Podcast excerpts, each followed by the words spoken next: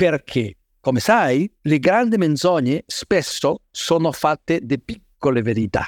Con queste piccole verità si costruiscono le grandi menzogne sull'immigrazione, sulla lotta per l'uguaglianza fra uomini e donne, eccetera, eccetera, sui grandi temi che... Allora, la nostra responsabilità di quelli che crediamo all'Europa, che, di quelli che crediamo alla democrazia, di quelli che crediamo ai valori della sinistra o della socialdemocrazia è lottare ma con argomenti con questa gente. Eh, si deve fare così, perché in parte è una reazione, parte fondamentale a volte, è una reazione contro i nostri stessi errori e contro la nostra incapacità di risolvere i problemi veri. Tra pochi giorni, il 23 luglio, in Spagna si terranno le elezioni politiche, che sono molto importanti per tutta una serie di ragioni. Anzitutto perché sono arrivate un po' all'improvviso. Dopo una brutta sconfitta alle elezioni locali di maggio, il primo ministro Pedro Sánchez ha deciso di far cadere il suo governo prima del tempo e di andare al voto anticipato. Sono elezioni importanti perché Sánchez di fatto si sta giocando la sua carriera politica e perché per la prima volta nella storia della Spagna democratica c'è la possibilità concreta che l'estrema destra finisca al governo. Di queste elezioni oggi parleremo in un modo molto particolare e con una persona molto speciale, ma vi spiego fra un momento. Prima di tutto facciamo un minimo di ordine sui due schieramenti principali al voto. Da un lato ci sono il Partito Socialista, cioè il partito di Sanchez, e un'alleanza di partiti della sinistra più intransigente che si chiama Sumar, in cui è entrato anche Podemos. Nell'altro schieramento ci sono invece il Partito Popolare, che è lo storico partito del centrodestra spagnolo, e Vox, che è un partito di estrema destra, piuttosto nostalgico della dittatura franchista. Attualmente, secondo i sondaggi, la destra sarebbe in vantaggio, ma non è ancora la vittoria assicurata e non ci sono grandi certezze su come saranno le alleanze dopo le elezioni. Questo è il quadro generale. Ma come vi dicevo, questa puntata di Globo è molto speciale, perché l'ospite non è un analista politico, ma è Javier Cercas, uno dei più importanti scrittori spagnoli.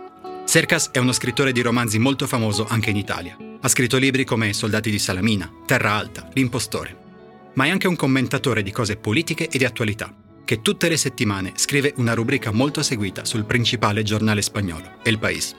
Il suo ultimo libro è appunto una raccolta dei suoi interventi politici fatti negli ultimi anni. Si chiama Colpi alla cieca ed è stato pubblicato per Guanda. Per questo, con un ospite come Javier Cercas, cominceremo sì con le elezioni del 23 luglio, ma andremo anche molto oltre.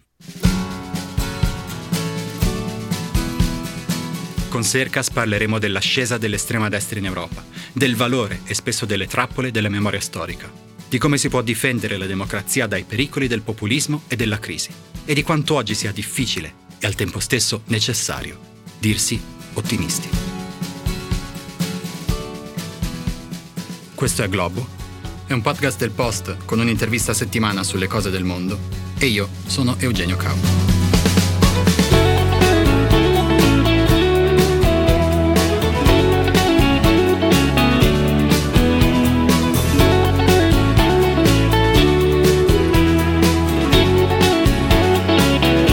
Javier Cercas, benvenuto.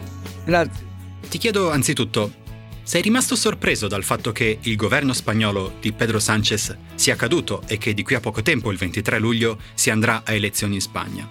Nel senso che, almeno dal nostro osservatorio italiano e immagino anche dall'osservatorio europeo, la Spagna non sembrava un paese che aveva bisogno di un cambio di governo urgente. L'economia va bene, la Spagna sta contrastando l'inflazione meglio di quasi tutti gli altri paesi europei. Insomma, diciamo che non sembra un paese particolarmente in crisi. Che idea ti sei fatto? Io credo che quello che tu dici è esatto, cioè la situazione spagnola, soprattutto nel contesto europeo, diciamo che non è, non è cattiva, non è, cioè l'economia non va male, piuttosto va bene, la situazione sociale non è cattiva la reazione del governo alle crisi che abbiamo eh, vissuto, infatti tutti gli europei, la pandemia, la crisi di Ucraina, non è stata cattiva e la domanda è perché, perché c'è una situazione contraria al governo. Infatti il Presidente del governo ha convocato queste elezioni perché ha visto nelle elezioni locali che c'era una reazione molto forte contro il governo. Allora in una decisione strategica ha voluto reazionare contro questo e reagire contro questo e, e ha convocato queste elezioni. Perché questo sentimento contro il governo?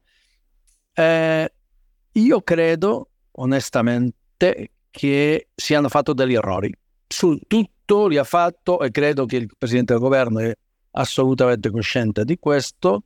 La parte, diciamo, più non radicale, ma più estremista. Il governo ha fatto dei due partiti, il Partito Socialista, che è una socialdemocrazia, diciamo, tradizionale, e il, il Podemos, che è il nuovo partito che è uscito dopo la crisi del 2008 no? in sostituzione della sinistra tradizionale. E, e questo partito ha dei, dei ministeri e hanno fatto degli errori.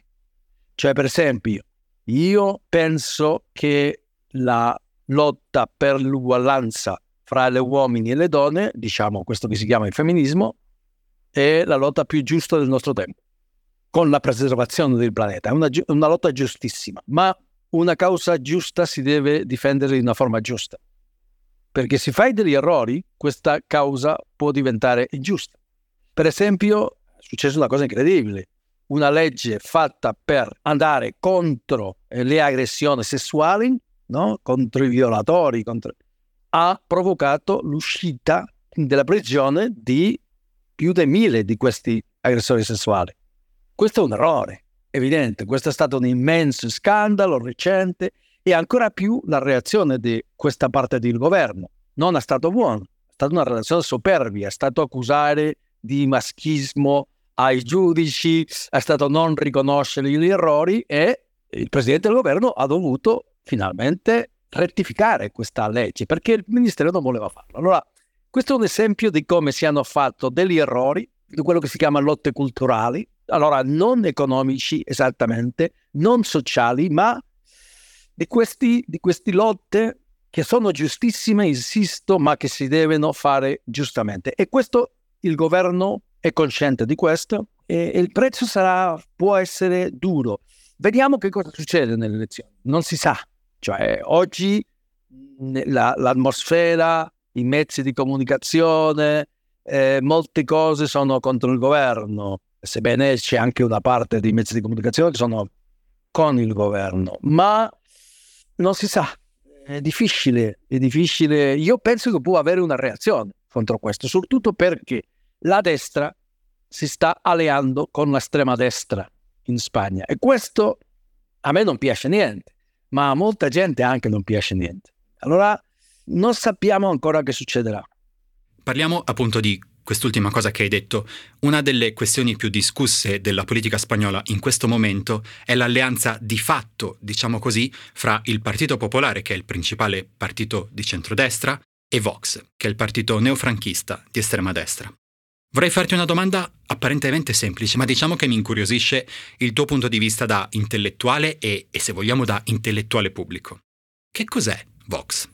Eh, Vox piuttosto che un partito neofranchista, come tu hai detto, è un partito simile a quelli partiti di estrema destra che sono eh, visibili un po' dappertutto in Europa. E questo Vox.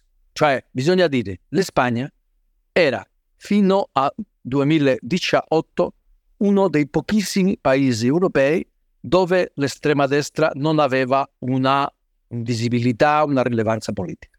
Questo era un po' strano.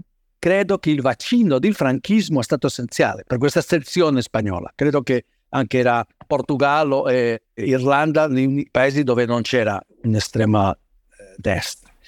Allora, è questo Vox, è questo che è pericoloso di Vox. Cioè, Vox fa parte di questo movimento reazionario un po' in tutta l'Europa. Infatti, per esempio, la Premier Meloni eh, è venuto qui per fare discorsi per Vox, durissimi, eh, devo dirlo. Eh, allora, è questo Vox, è una reazione, il, il detonante dell'apparizione di Vox nel 2018 è stato il, eh, la crisi catalana. È logico, perché Vox è un partito nazionalista spagnolo e è stato la reazione al nazionalismo durissimo del 2017, di, di tutto il il processo indipendentista catalano. Dopo Vox è un partito in molti sensi simile a quelli dell'estrema destra europea, cioè contro il femminismo, parla contro eh, la questione dell'emigrazione, eccetera, eccetera, eccetera. Cioè eh, fa parte di questo movimento reazionario eh, generale. È una reazione anche contro gli errori della sinistra. Bisogna dirlo, questo. Uh, a Vox e ai partiti di, di estrema eh, destra non si deve combatterli con l'isolamento, non basta, non si deve combattere con grandi, grandi eh, gridi, si deve combattere con argomenti. È questo che si deve fare, non fare errori e distruggere le menzogne che raccontano. E questo non è sempre facile, perché, come sai, le grandi menzogne spesso sono fatte di piccole verità. Con queste piccole verità si costruiscono le grandi menzogne sull'immigrazione, sulla lotta per l'uguaglianza fra uomini e donne, eccetera, eccetera, sui grandi temi che... Allora, la nostra responsabilità di quelli che crediamo all'Europa, che, di quelli che crediamo alla democrazia, di quelli che crediamo ai valori della sinistra o della socialdemocrazia è lottare ma con argomenti con questa gente. Eh, si deve fare così perché in parte è una reazione, parte fondamentale a volte, è una reazione contro i nostri stessi errori e contro la nostra incapacità di risolvere i problemi veri. Questa cosa che tu stavi dicendo, cioè il fatto che fino al 2018 la Spagna è stato l'unico grande paese europeo a non avere un'estrema destra visibile, a non avere un'estrema destra con una piattaforma elettorale grossa, questo che spesso è stato chiamato l'eccezionalismo spagnolo. Ora che sembra che l'eccezionalismo spagnolo stia finendo, come tu e come gli spagnoli lo state vivendo, come una normalizzazione, come qualcosa che, insomma, vabbè, prima o poi doveva succedere, oppure come un evento più epocale, più catastrofico? Eh, a me non piace. Catastrofico non è catastrofico, ancora non è catastrofico. In più, io direi, io sono ottimista, a, a volte insensatamente ottimista, e io penso che ancora è possibile disparire questa estrema destra, ancora è possibile. Perché? Perché è un movimento, di, è un movimento reattivo, di reazione a questi errori che abbiamo parlato prima. E questo non succede, per esempio, in Francia o in Italia, ma soprattutto in Francia. L'estrema destra in Francia, Le Pen, è un movimento con delle radici profonde. All'estrema destra si è voluto isolarla, durante moltissimo tempo. Il risultato è che oggi ha più del 40% di voti. Questo mod ha radici profonde.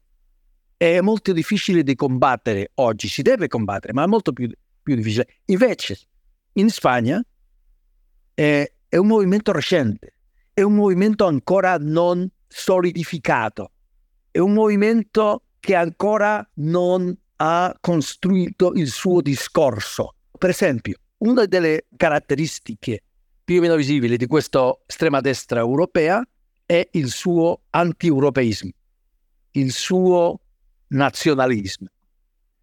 Eh, insisto, più o meno visibili, a volte più visibile, a, a volte meno visibile. Nel caso di Orbán, per esempio, molto visibile.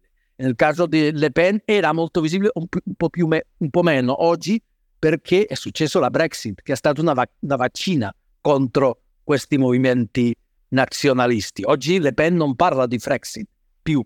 Perché? Perché ha visto che è stato un disastro. Ma nel cuore de- dell'estrema destra c'è questo anti-europeismo, questo sovranismo, che anche in Italia è molto visibile, sebbene oggi è un po' più nascosto per le circostanze. In Spagna Vox non parla mai di questo. Mai. Perché? Perché ancora la Spagna è un paese molto europeista. Molto. Uno dei più europeisti dell'Europa.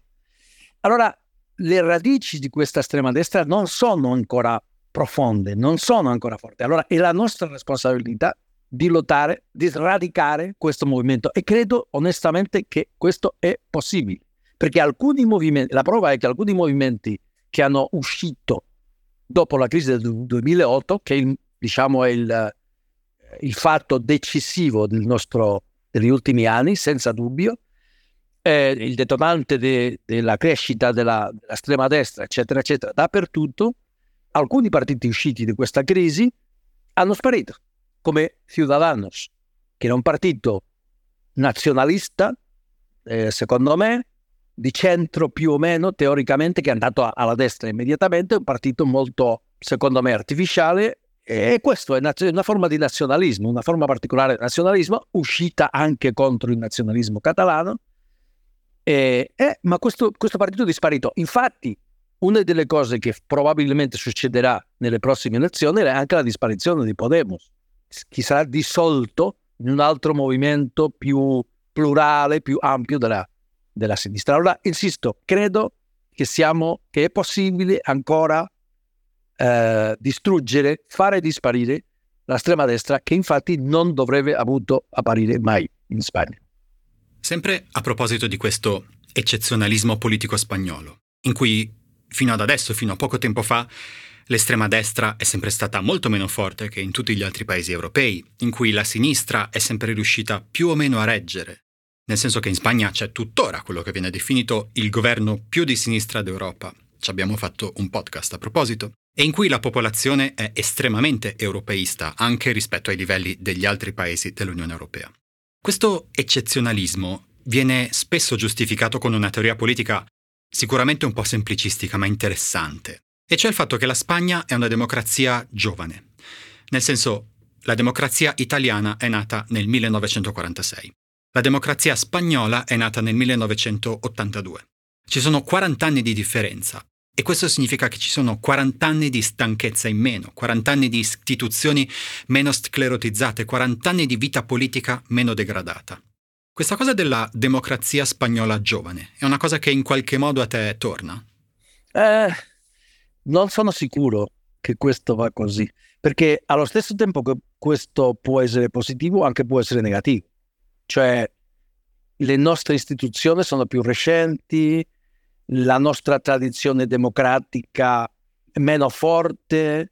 Io credo che, per esempio, il nostro europeismo si spiega per ragioni storici cioè il sonno dei migliori spagnoli, i progressisti spagnoli, dall'inizio, dalla fine del eh, Settecento è stato ritornare all'Europa. Spagna è un paese che ha avuto un impero e che l'ha perduto e che dal momento in cui è stato cosciente di questa perdita ha capito che il ritorno, che, che doveva ritornare all'Europa perché l'Europa era la scienza, la, la libertà, il progresso e tutte queste cose. Questo si è fatto un lavoro di tanti anni per, fatto dai migliori spagnoli che è profonda questa convinzione e dopo c'è stata una dittatura terribile no? per 40 anni che ha significato che, eh, che l'Espagna non faceva parte dell'Europa, che, non, che era un'eccezione vera in quel momento. In Europa democratica l'Espagna era una dittatura, una cosa, un anacronismo assoluto. Allora, queste cose ah, sono importanti. È vero che per alcuni, forse sì, questa novità della democrazia fa che eh, ancora c'è un impulso, c'è un'illusione, c'è una... Forse sì, ma, ma non sarebbe così ottimista in questo. Eh, la nostra educazione democratica no, no, non è così forte, no? non è la nostra tradizione, la nostra convinzione, la nostra, per esempio, il rispetto alle regole del gioco. Questo è assolutamente essenziale in una democrazia. Una democrazia è meno importante se governa la sinistra o la destra che se si rispettano le regole del gioco, perché queste regole significano, significano che, che, la destra o la sinistra possono ritornare e infatti una di queste regole è essenziale è l'alternanza. Eh, a me fa paura la polarizzazione che si vede oggi nella società spagnola, che non è terribile, non è, non è più grande per esempio che quella più, più dura che quella che si vede oggi nella società britannica, per esempio, o nella società americana, che sono più polarizzate oggi, democrazie molto antiche, molto radicate, molto, ma che sono polari- molto polarizzate. A me farebbe paura questo, perché? Perché le nostre radici non sono così forti, non sono così eh, profonde. Allora, non so, non so, questo ottimismo, questa giovinezza della democrazia spagnola che è vera, ha delle cose buone e delle cose cattive allo stesso tempo. Isn't the point of traveling to get away from it all? To feel the best you've ever felt? Then maybe you should check out Aruba. You'll spend your time relaxing on cool, white, sandy beaches and floating in healing blue water. You'll meet locals brimming with gratitude for an island that redefines what a paradise can be. When your trip comes to an end, you won't need another vacation because you just had the vacation. That's the Aruba effect. Plan your trip at aruba.com. Nei tuoi libri, anche nei tuoi romanzi, ti occupi molto spesso della memoria, del rapporto che la Spagna ha con la memoria della guerra civile, con la memoria del franchismo, per esempio. E volevo chiedere la tua opinione a proposito di un, eh, un, fatto di cui si parla eh, abbastanza spesso in Spagna, che è il rapporto che la Spagna ha con il cosiddetto Valle de los Caídos, che è questo gigantesco, magniloquente, bianchissimo mausoleo eh, che fu fatto costruire dal dittatore Francisco Franco eh, poco fuori Madrid e che fino a pochi anni fa ha custodito il corpo, i resti di, di Franco. Questo mausoleo per tantissimi anni è stato visitabile eh, da, dai nostalgici della dittatura spagnola e soltanto di recente, nel 2019, il governo di Pedro Sánchez, che è il governo ancora attualmente al potere, ha deciso di eh, esumare i resti di Franco e di portarli da un'altra parte.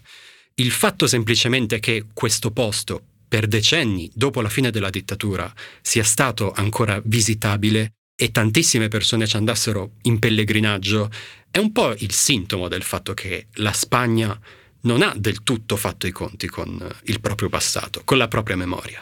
E quindi volevo chiedere a te che te ne sei occupato tanto, che opinione ti eri fatto di questa cosa che peraltro torna periodicamente nel dibattito politico spagnolo, anche, negli, anche nelle scorse settimane se ne è tornati a parlare perché sono stati esumati altri cadaveri di altre persone che erano sepolte nel mausoleo.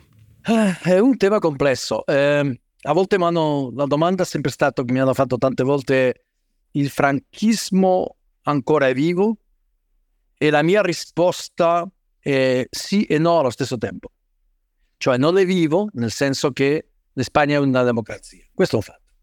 L'Espagna, secondo me, non è una democrazia fantastica, non è una, è una democrazia con problemi, una democrazia precaria, fragile, perché tutte le vere democrazie sono così, ma è una democrazia e no, non lo dico io, lo dicono tutti gli studi di qualità democratica del mondo, i più seri, non è un'opinione, è un fatto.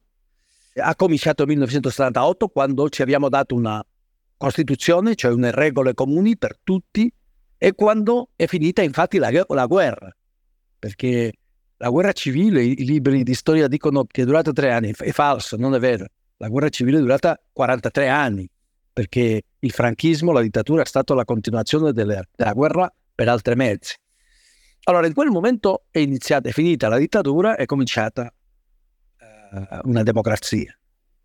E in questo senso il franchismo è finito, eh, legalmente, 1978. Per me 1981, del colpo di Stato del 1981, su cui ho scritto un libro. In qualsiasi caso, oggi è una democrazia, il franchismo è finito ma allo, st- allo stesso tempo non è finito. Perché non è finito? Non è finito perché questa è un'ossessione dei miei libri, perché il passato non passa mai. Eh, c'è una frase molto famosa di Fowler, che infatti ho utilizzato come leitmotiv di, di uno dei miei libri, che dice past is not dead, is not even past. Il passato non è morto, neanche è passato. È vero, il passato e soprattutto il passato di cui è memoria e testimonianze, è una dimensione del presente senza la quale il presente è mutilato. Il passato è qui, il passato fa parte da noi. Il nostro presente, il presente spagnolo, non comincia con Pedro Sánchez, non comincia neanche con la transizione, comincia nel 1936 con la guerra. Il presente è più, è più grande, più ampio, più estenso che quello che la nostra dittatura del presente vuole farci credere. No, il presente, questo passato, questo passato di dittatura, di guerra, eccetera, eccetera, fa parte di noi, fa parte del nostro presente, perché il nostro presente, come dico, è più grande che oggi, che eh, ora stesso. No, questo, questo, non è così. Allora, in questo senso il, il, il passato, cioè il franchismo non è finito, ma sai una cosa? quando io ero giovane pensavo che il mio, che il mio paese era completamente diverso dagli altri, che era l'unico che aveva problemi con il passato.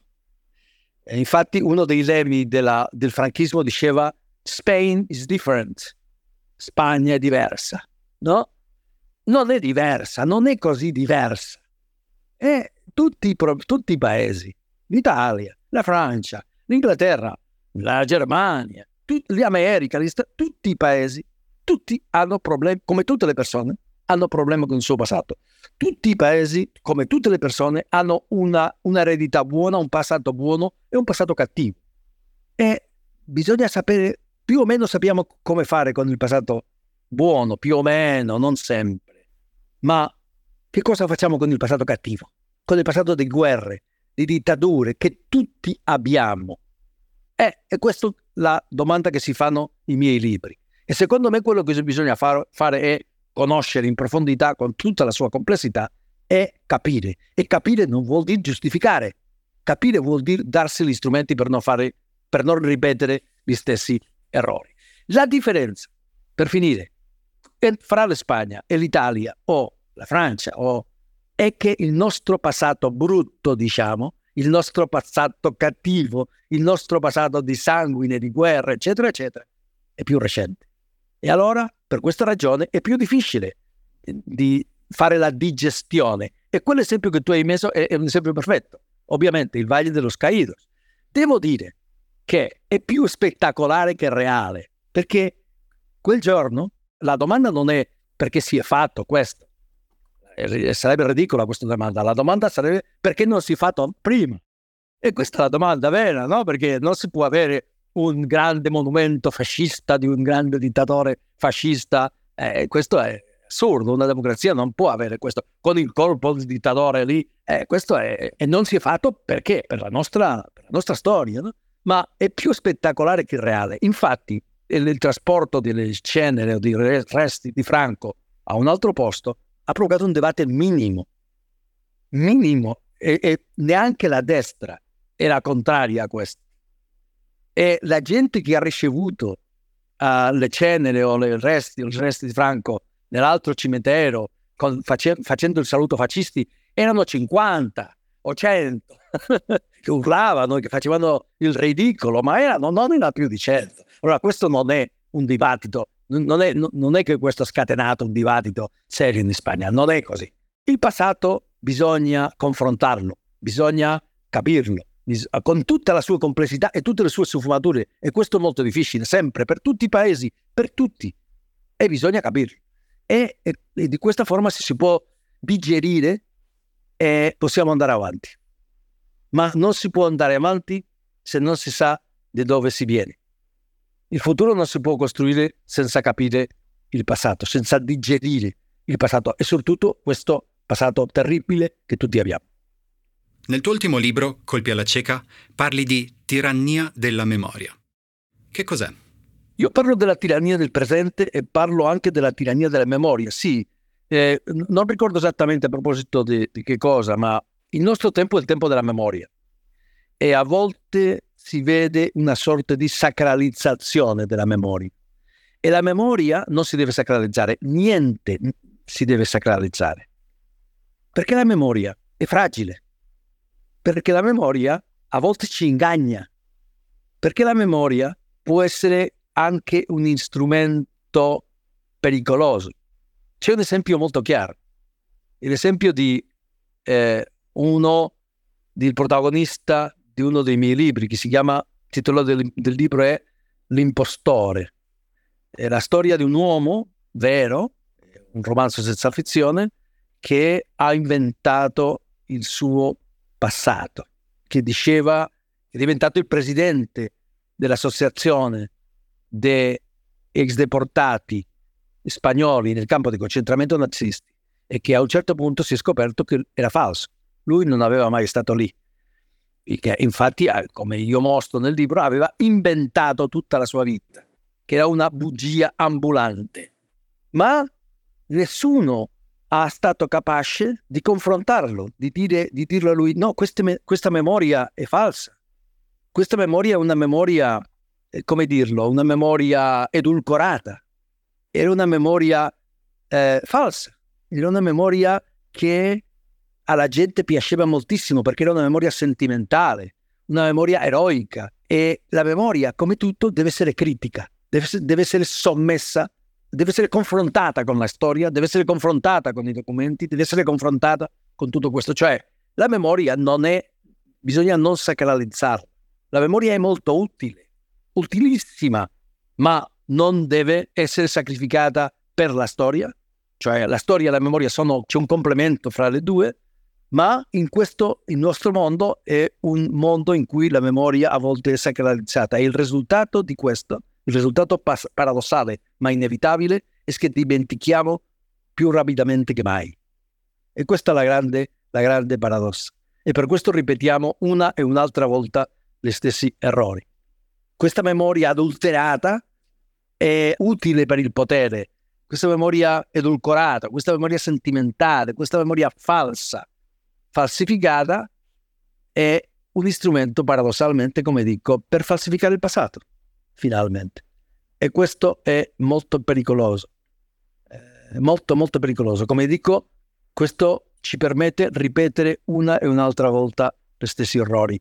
Negli ultimi anni è evidente che abbiamo ripetuto tanti errori che si erano già commessi negli anni 30 in Europa. Tanti errori. Perché? Per questa, questa sacralizzazione della memoria ha contribuito a questa alla ripetizione di questi errori.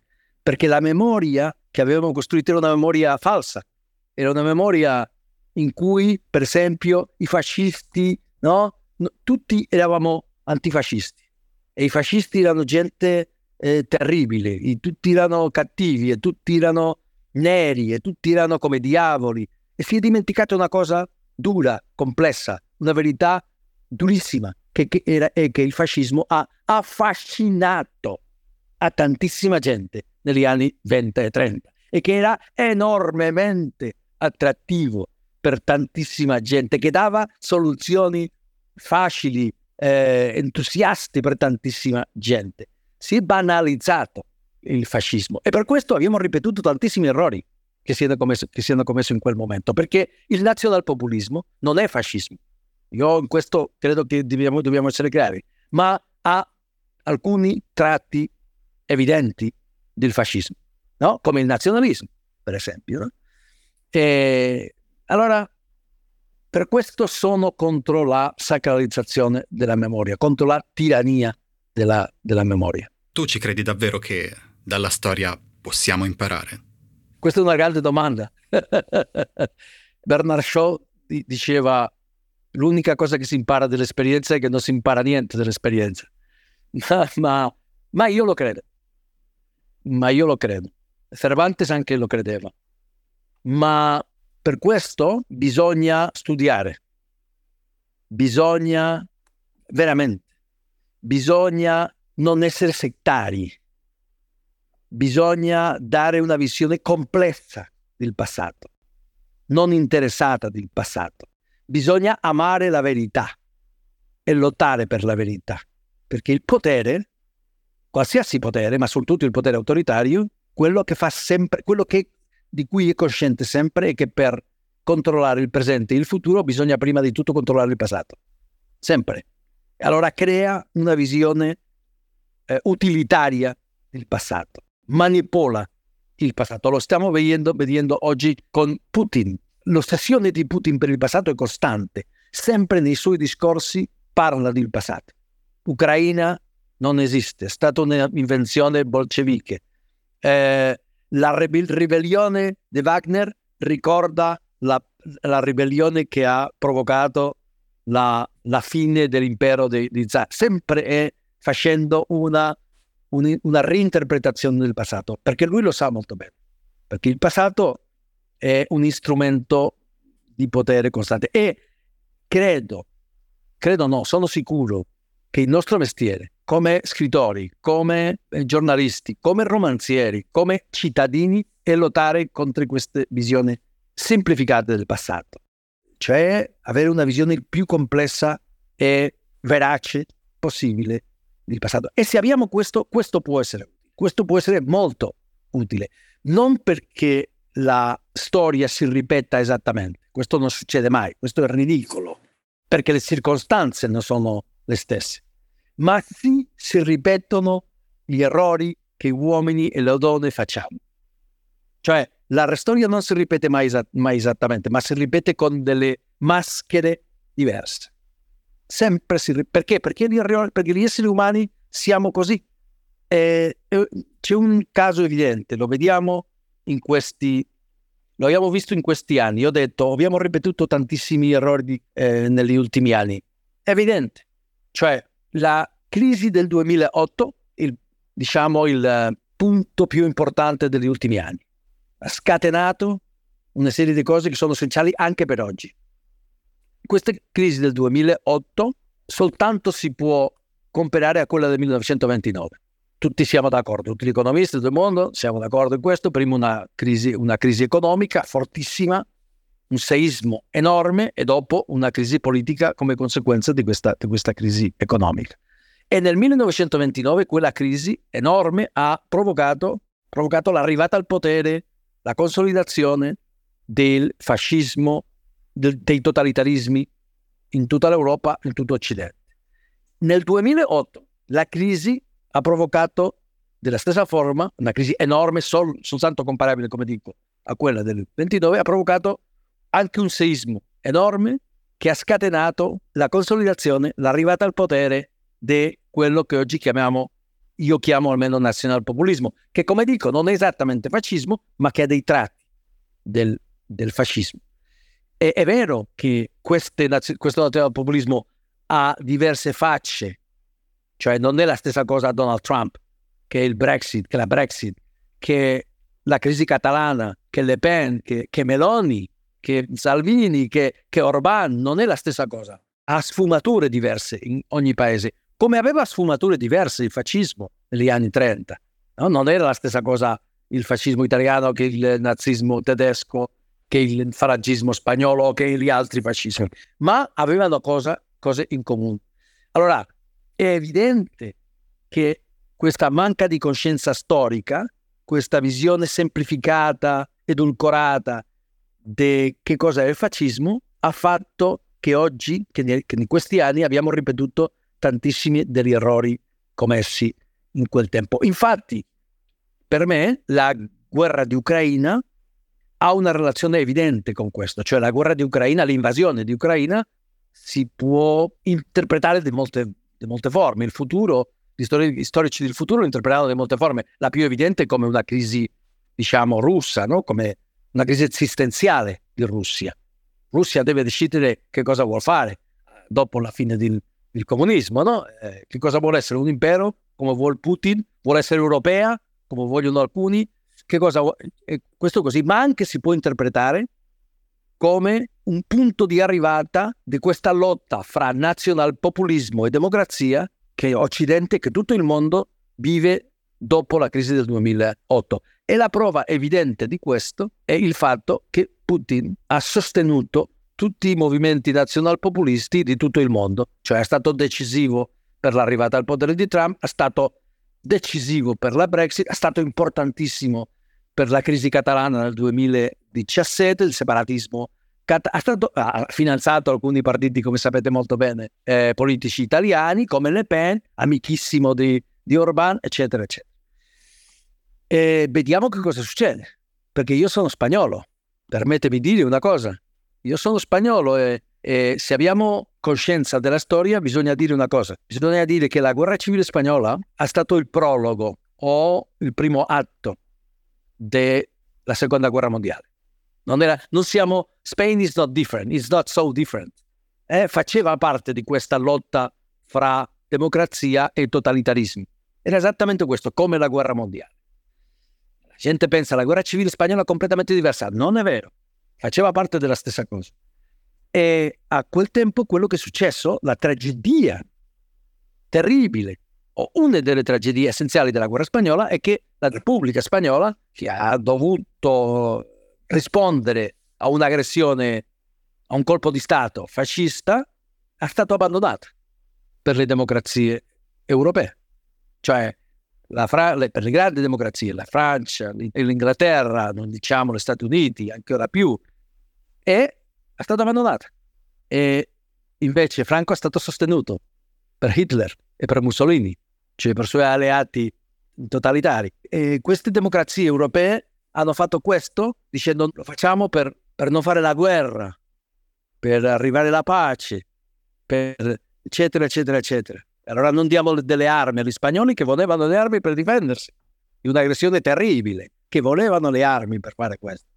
Il risultato è stato una catastrofe assoluta. È stato non tre anni di guerra, ripeto, ma 43 anni di guerra e alla fine anche la seconda guerra mondiale. Almeno oggi, e io so che dire questo in Italia è polemico, lo capisco molto bene, ma devo dirlo, perché la, veri- perché la verità a volte è polemica e a volte è scomoda, ma è così. Eh, almeno oggi stiamo a sostenere le democrazie europee non hanno abbandonato eh, Ucraine, la democrazia ucrainese. Almeno questo è così. Ma non sappiamo che cosa succederà. Non sappiamo se quello che succede oggi in Ucraina sarà il prologo di alcuna, come, come è successo in Spagna, di alcuna, di alguna cosa ancora peggio. Vediamo. In un articolo che hai scritto a fine maggio per Il País, dici una cosa che mi ha colpito molto. Dici, la democrazia è sempre in crisi, la democrazia è strutturalmente precaria. E poi dici, se la democrazia vuole sopravvivere, la soluzione a questa precarietà congenita può essere soltanto più democrazia. E peraltro nel titolo citi l'esportazione della democrazia, che insomma è un concetto abbastanza polemico negli ultimi vent'anni. Ci racconti un attimo che cosa intendevi? Sì, credo che de- quello che definisce la democrazia è che è un sistema dinamico, non è statico. Cioè, la democrazia perfetta non esiste. La democrazia perfetta è una dittatura. La dittatura di Franco si chiamava se stessa democrazia organica, era perfetta, non si poteva toccare, quando si è toccato, finita. Le dittature intorno all'Unione Sovietica si chiamavano se stessi, e anche l'Unione Sovietica, una democrazia popolare, erano perfette, quando si è toccato, finito. L- quello che definisce la democrazia è la sua imperfezione, la vera democrazia è la sua imperfezione, cioè che ogni giorno si deve fare, si deve migliorare. C'è un verso di Bob Dylan che dice chi non sta, chi non sta occupato a vivere sta occupato a nascere, sta occupato a morire. Eh, è, è così la democrazia, o va meglio o va peggio, cioè o va avanti o va indietro. E tutto questo dipende di noi. E questa è una convinzione profonda in questo libro è una convinzione mi- profonda da me stesso. Il fatto che politica, l'origine della parola politica viene da polis. Polis in greco significa città, è la città di tutti. E democrazia significa potere del popolo. E, e il popolo siamo tutti. Cioè la politica è una cosa troppo importante per lasciarla nelle mani dei politici. E bisogna sapere che questo così. Io sono, io innanzitutto sono un romanziere e questo è il mio mestiere, questa è la mia vocazione, questo che amo di più. Ma anche sono un cittadino e come cittadino la democrazia anche dipende di me, di te e di tutti quelli che ci, ci ascoltano. Ma è un sistema essenzialmente fragile. Per questo, perché o va meglio o va, o va avanti o va indietro. E, e questa è la...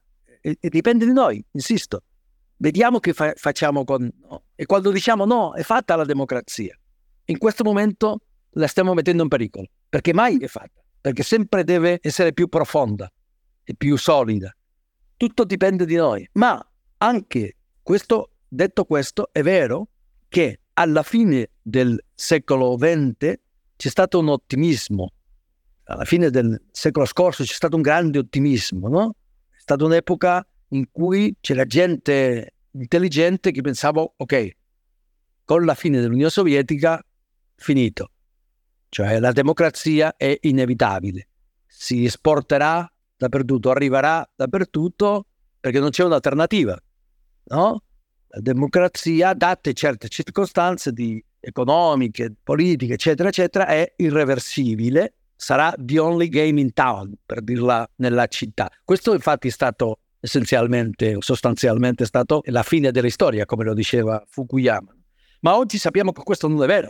E in, in questo senso da quel momento, dall'inizio del nostro secolo e soprattutto dal 2008, vediamo che, la, che c'è una crisi vera nella democrazia, che la democrazia non è irreversibile, che anche nell'Europa, che è il posto dove la democrazia più forte probabilmente del mondo, dove è più solida, dove viviamo, dobbiamo dire la verità, in una situazione privilegiata, è per questo che tanta gente vuole entrare in Europa, non per altre ragioni, anche qui vediamo dei paesi dove c'è un'involuzione vera, dove lo Stato di diritto non, non va.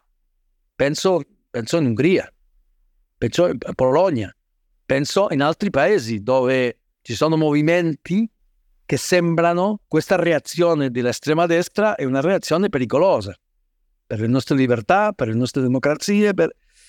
Allora, in questo senso, sì, la democrazia è sempre in crisi, ma negli ultimi anni negli ultimi anni, soprattutto dopo il 2008, stiamo vivendo una, una crisi generale. Un attimo fa ti sei dichiarato un ottimista, però al tempo stesso in uno dei vari articoli, discorsi e saggi che sono contenuti nel tuo libro, devo dire che quello che mi ha più colpito e che peraltro risale al 2011, ti chiedo scusa, ti chiedo di rivangare una cosa che hai scritto tantissimo tempo fa, è l'articolo intitolato Contro la speranza. E a un certo punto tu dici in questo articolo, il nemico è l'ottimismo, il nemico è la speranza. No, ma questo è il 2011, ma, ma lo penso anche oggi e lo penserò sempre, credo.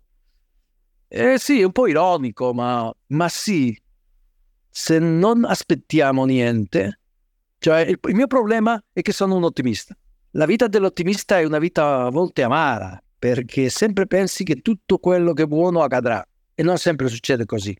Io credo che in questo articolo, in questo saggio, metto un esempio di Ambrose Bierce, un libro straordinario che è una grande raccomandazione per tutto il mondo, che è il dizionario del diavolo, dove lui dice, definisce anno, periodo di 365 decezioni, perché ogni giorno c'è una decezione. Questo è un ottimista, io sono un ottimista, questo è il mio problema. Invece, il pessimista pensa che non aspetta niente, e questo è saggio, questo è molto saggio, la gente che fa questo saggio. Io credo che metto un, un che il mio esempio è di Pessoa, del grande poeta portoghese, che dice che niente aspetta, tutto quello che accade è buono. Continuare a vivere è buono, respirare è buono, vedere la luce del sole è buono. Non lo so, alla fine forse la, la, quello che è intelligente è ritornare a Gramsci, no? il pessimismo dell'intelligenza e l'ottimismo della volontà, cioè non aspettare niente o aspettare il peggio, ma lavorare per il meglio. Eh, questo è il più intelligente, ma io non sono molto intelligente, allora continuo a essere ottimista. Prima di arrivare ai consigli, vi ricordo che la mail di Globo è globo.it vi ricordo che potete attivare le notifiche e consigliare Globo alle persone a cui pensate potrebbe piacere. E ora, Javier Cercas, ti chiedo tre consigli, libri, musica, film, serie tv, altri podcast che ti hanno ispirato e vorresti suggerire. A me piacciono i libri del mio traduttore all'italiano, che è Bruno Arpaia. Sono grandi libri. Credo che Bruno Arpaia è un, uno scrittore che ha meno lettori di, quel, di quelli che merita il suo ultimo libro, per esempio, sull'Alzheimer della sua mamma, il titolo è Ma tu chi sei? È un libro molto bello, triste a volte, ma profondo e a me è piaciuto molto come tutte, tutti i suoi libri. Anche raccomanderei un altro libro che non è italiano, ma che ha una relazione con l'Italia, perché l'Albania ha una relazione molto forte con l'Italia, no? Il paese forse dove l'Italia è più, che io conosco, più dell'Europa senza dubbio più presente, no? per ragioni storiche. C'è un libro che si chiama Free, in inglese, libero o libera, di una scrittrice che si chiama Lea IP, eh, che io si è tradotto in, in, eh, in Italia, anche scritto in inglese, dove racconta la transizione de, il, del comunismo al capitalismo negli anni, alla fine dell'80, inizio del 90, eh, inizio del 90 nella, nella, nell'Albania visto dal punto di vista di una ragazzina, di una adolescente albanese. È un libro molto, è un libro molto, molto, molto interessante, mi è piaciuto molto, molto originale, non è una fizione, è una, è un memoir, una... ma, ma, ma penso che è un libro eccellente fatto da una politologa con gran talento narrativo, perché credo che soprattutto è un grande libro narrativo. E oggi io vedo tante serie di televisione. Credo che il cliché che dice che il grande cinema si fa nella televisione ha una parte di ragione. Il grande cinema anche si fa nel cinema, ma, ma, ma è vero che la televisione sta facendo delle cose interessantissime. In questi giorni sto vedendo un'altra volta de, un, un classico, che è The Wire, di David Simon, io credo che ho visto tutte le serie, serie di televisione e questa è, questo è un, un, capolavoro che io vedo con tantissimo piacere un'altra volta. Javier Cercas, grazie. Grazie, grazie a te.